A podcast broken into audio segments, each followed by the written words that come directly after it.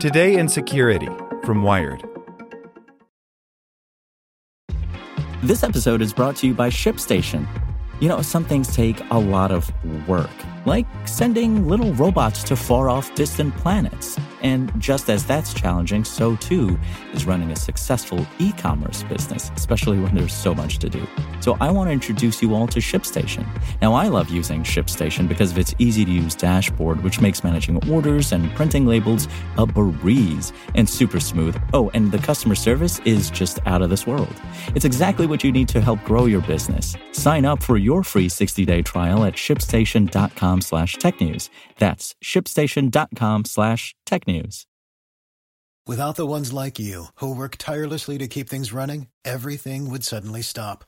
Hospitals, factories, schools, and power plants, they all depend on you. No matter the weather, emergency, or time of day, you're the ones who get it done. At Grainger, we're here for you with professional grade industrial supplies. Count on real time product availability and fast delivery. Call clickgrainger.com or just stop by. Grainger for the ones who get it done. Today in Security from Wired. How to keep nearby strangers from sending you files. Sharing is caring, except when it's an unwelcome photo from a rando on the subway. Here's how to lock your phone and computer. By David Neild. You may not have used them, but your phone and computer come with a variety of options for quickly beaming files between devices without getting Wi Fi or the internet at large involved. The idea is that users can quickly transfer data from one device to another or share files with family and friends in a convenient way. Like many other tools, though, the convenience and ease of use of these systems also mean they're open to abuse, and you really don't want random, unwholesome photos being sent your way by strangers on the subway.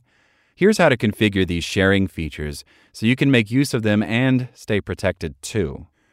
First off is iOS and iPad OS. Apple's favorite device device sharing protocol is called AirDrop, and you'll find it used extensively in the software that runs on your iPhone or iPad. It's a really easy way to send files between Apple devices that shows up whenever you hit a share button. Now, to control who can and can't send you files over AirDrop, go to Settings, then pick General and AirDrop. You have three options here receiving off, which will stop anyone from sending you files, contacts only, which only people listed in your Apple contacts can send you files, and then there's everyone. Anyone can send you files, and this is a setting we wouldn't recommend. You can find the same three options in Control Center if you press and hold on the panel with the airplane mode, Wi Fi, Bluetooth, and cellular options in it. A larger panel will appear, and you can then tap AirDrop to make your choice. It's worth mentioning that even if you leave your AirDrop access open to anyone, you'll still have to specifically accept any files that are sent your way via a pop up dialog. Still, that's a risk that's probably not worth taking just in case you accidentally accept something you don't want to. AirDrop actually relies on Bluetooth, which itself can be used as a more primitive way of sending and receiving files. If you want to disable both file transfer methods at once, go to Bluetooth in Settings and turn the toggle switch off. You can't limit the connections that can be made via Bluetooth like you can with AirDrop. Your phone or tablet is either visible or it isn't. However, if another device tries to connect with yours, potentially to send over files, you'll see a pairing confirmation dialog that you can dismiss to block the link. Next is for our Android users. Android has cycled through various airdrop style approaches of its own down the years, but the most recent one is called Nearby Share. It's an Android to Android file sharing system, though it isn't available on all handsets. If you have Nearby Share, you can find it by opening up Settings, then choosing Google and Device Connections. From this screen, tap Nearby Share to configure how the feature operates. If you don't want to use it at all, you can turn it off completely using the toggle switch at the top.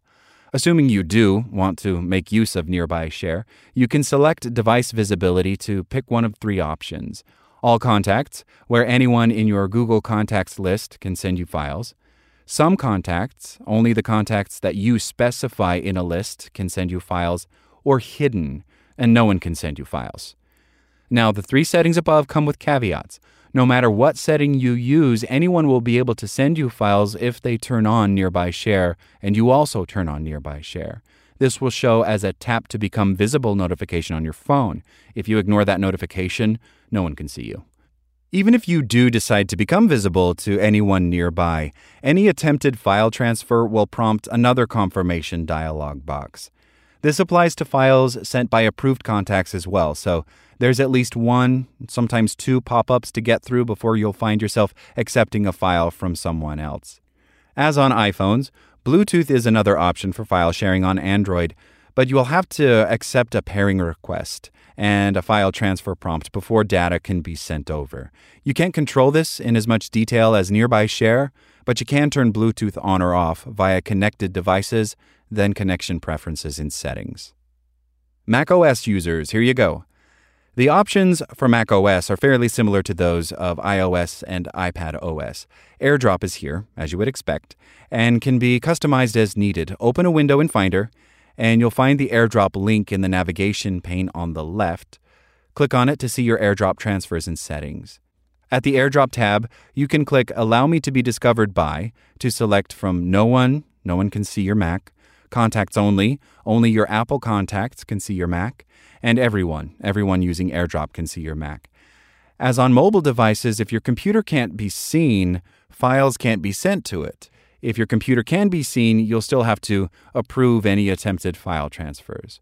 Bluetooth is another option for sharing files on a Mac. Open the Apple menu, choose System Preferences, and then select Bluetooth to turn it on or off. And as on phones, for someone to be able to send you a file, you'll have to have Bluetooth on and accept their pairing request and accept the file transfer. Windows users. Windows has its own computer to computer file sharing protocol called Nearby Sharing, almost the same as Android's chosen name. It can only be used between Windows computers, but it's a convenient way of getting files sent over. You'll find it in Settings, under System, and Shared Experiences. Under Nearby Sharing, you'll see a toggle switch to turn the feature on or off, and the drop down menu underneath offers two options Everyone Nearby and my devices only. You might want to keep this set to the latter option unless you know someone wants to share something with you, but even if you opt for the former, any connection requests will still need to be approved by you. And as on all other devices, Bluetooth is here as well.